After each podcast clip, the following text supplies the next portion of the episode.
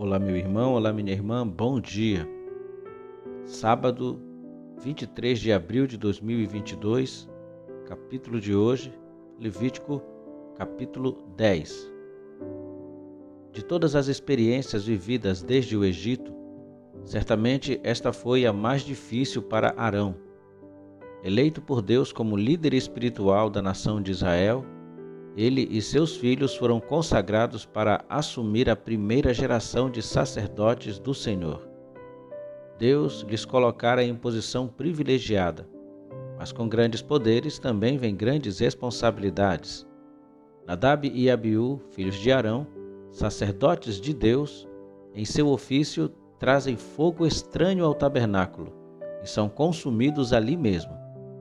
A Bíblia não relata mais detalhes acerca deste incidente, mas a morte prematura daqueles recém-sacerdotes indica não apenas a importância do sacerdócio para Deus, mas também de como a sua adoração é conduzida.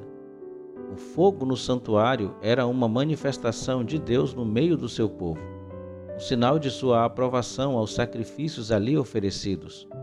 E a expressão fogo estranho simboliza a tentativa humana em acrescentar os seus esforços no plano divino. Nadab e Abiú permitiram que seus corações fossem tomados pelo orgulho de sua função, acrescentando à adoração talvez o que lhes fosse mais conveniente e agradável, fazendo o que o Senhor não ordenara. Basta uma leitura superficial deste capítulo para que muitos pintem uma tela de um Deus carrasco que tinha o prazer em fulminar pecadores.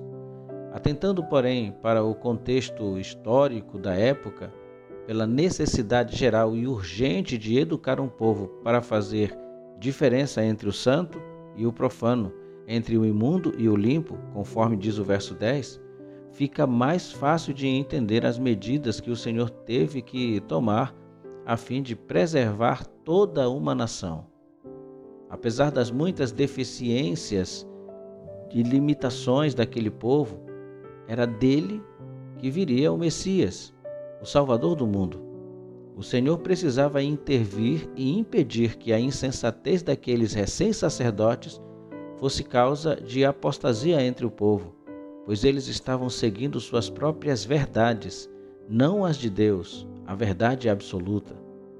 Não são poucos que agem da mesma maneira em nossos dias, seguindo a sua, a sua própria imaginação, cultuam a Deus de acordo com o que acreditam ser a sua vontade, determinam com o que Deus se importa ou não.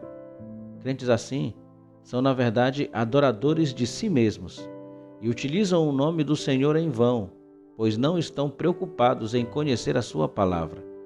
Querem viver uma fantasia, tentando amenizar o peso do pecado que está sobre eles, mas que permanece por causa da sua incredulidade e insubmissão à palavra de Deus. Amados, em matéria de adoração, Deus não abre mão de que sejam observados os princípios por ele estabelecidos na sua palavra. Em nenhum outro momento da vida de Jesus o encontramos reagindo de forma tão enérgica quanto quando expulsou os cambistas do pátio do templo. O local de adoração deve ser tão somente designado para isso, da forma que o Senhor, que ao Senhor agrada. Afinal, é ele que está sendo adorado. Quando o homem age pelo impulso de suas próprias paixões e das suas próprias vontades, confundindo adoração com sensações, está acendendo fogo estranho em lugar sagrado. Adoremos então a Deus em espírito e em verdade, segundo a Sua palavra, e sempre seremos felizes. Vamos orar? Obrigado, Senhor, pela meditação do teu coração para o nosso coração.